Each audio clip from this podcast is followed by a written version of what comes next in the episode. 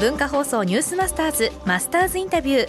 今週は落としても壊れない丈夫な時計として世界中で支持されている G-SHOCK の生みの親カシオ計算機アドバイザリーエンジニアの伊部菊夫さんです。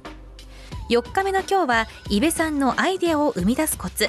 まずチャラにしてそこから始める。そして伝えたいことは25文字でというお話を伺いました。アイデア出しはまずチャラにして、はい、そこから始まると、はい、これは何なんでですか？あのよくこの陥ってしまうのはですね、えー、アイデア出しあのするときにどうしても今までの商品が頭を無意識でそれを描いてるんですね。でそう思ってアイデア出しをする限り絶対最初のものは越せないんですね。それをなくすにはなかったことにしよう。で例えば G-SHOCK でアイデア出しするとすると今までの辞職全部なかったことにして。ただ条件としては丈夫であるっていうことだけで、えー、新しい商品を作るんだったら何を作るっていう話から入っていくと全然違ったアイデアが出る場合がある。でそれを言わずに例えば新しい G ショックを考えましょうって言った途端になんか今までの一番新しい新製品が無意識で頭の中に浮かんでってそれをこう変えようああ変えようっていうアイデアになってしまう。そうすると絶対もう今までのやつを超えるアイデアは出てこない。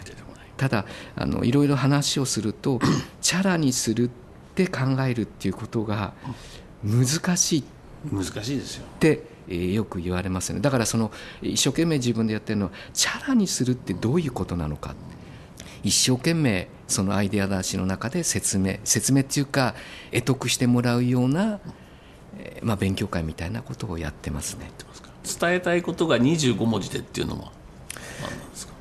あのよくですね、えー、ここに若い人が陥ってしまうことで、はい、えー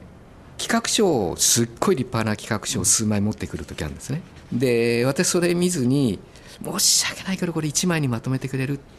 言うときれいにまたそれ小さくして持ってくんですね。でそれを半分にまとめてくれるって言うと、えー、半分までやるんですよ。でそこで申し訳ないけどこれ一言で言ってくれる？25文字ぐらいで。言った途端にえー、その人は何に気づくかっていうと要は中身がなかった。だから綺麗な企画書を作ることを仕事にしてしまって本質がわからない。で、えー、私の持論はその本質っていうのは25文字ぐらいにまとめられてるものが一番の本質だと思ってそういうことで、えー、自分としては、えー、若い人に言うのは企画書作んなくていいと。でまあいい悪いは言ってくれると判断できるから、えー、25文字ぐらいでまとめて持ってきてくれと、うん、いうことを言ってます。落としても壊れない丈夫な時計。14文字。もうちょっと足してもよかった。そうですね。で私の理想は、うん、えー、実は10文字なんですよ。10文字。ええ壊れない時計とかですね、はい、本当に突き詰めていくと10文字で表現できたら普遍的なテーマの可能性があると思ってるんですね、うん、だから文字数は少なければ少ないほど本質に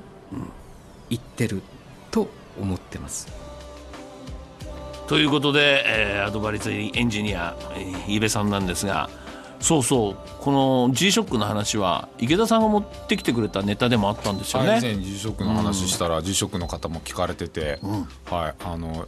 僕の切れてた電池を変えていただいてその代わり1億本祝いのコメントも出させていただいて。1億本ですから、はい、はい、ということで短い企画書がいい。一言がいい。ということで10文字ぐらいがいいっておっしゃってましたけど。も。やっぱり要点をつけってことだと思いますよ。今日企画書書かなきゃいけなかった方はどうですか？ちょっと冒険かもしれませんが、言いたいことだけを書いて、パワポ1枚ですとかっていうプレゼンもあるかもしれませんね。マスターズインタビューはポッドキャストでもお聞きいただけます。ニュースマスターズの番組ホームページをご覧ください。